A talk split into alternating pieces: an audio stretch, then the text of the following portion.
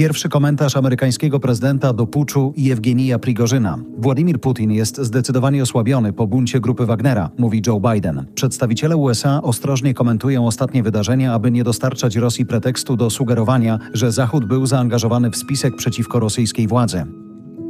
Ze studia Voice House specjalna seria podcastów Ukraine in Brief. Najnowsze wiadomości dotyczą 28 czerwca 2023 roku. W Stanach wzrosło poparcie dla dozbrajania Ukrainy. Według sondażu Reuters 65% Amerykanów popiera dostarczanie broni armii ukraińskiej. W maju było to 46%.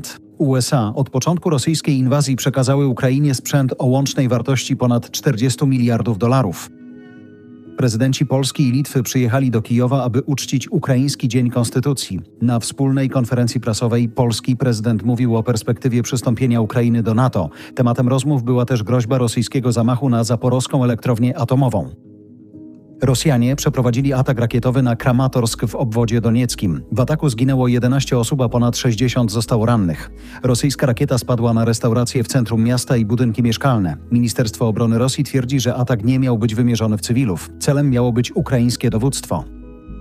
Litwa przekaże Ukrainie 10 transporterów opancerzonych. Łączna liczba takich pojazdów przekazanych przez Litwę Ukrainie wzrośnie do 72. Prezydent Litwy poinformował też o zakupie dwóch zestawów do obrony powietrznej. Prezydent Zełęński chce zmienić datę obchodów Bożego Narodzenia w Ukrainie. Projekt zmian w przepisach trafił do Rady Najwyższej. Ukraińcy mają obchodzić Boże Narodzenie 25 grudnia. Dotychczas datą obchodów był 7 stycznia, zgodnie z kalendarzem juliańskim. Od początku rosyjskiej inwazji do Polski z Ukrainy wjechało ponad 13 milionów osób. Ten tekst został przygotowany przez redakcję Voice House. Do nagrania użyliśmy sztucznej inteligencji wykorzystującej głos Jarosława Kuźniara.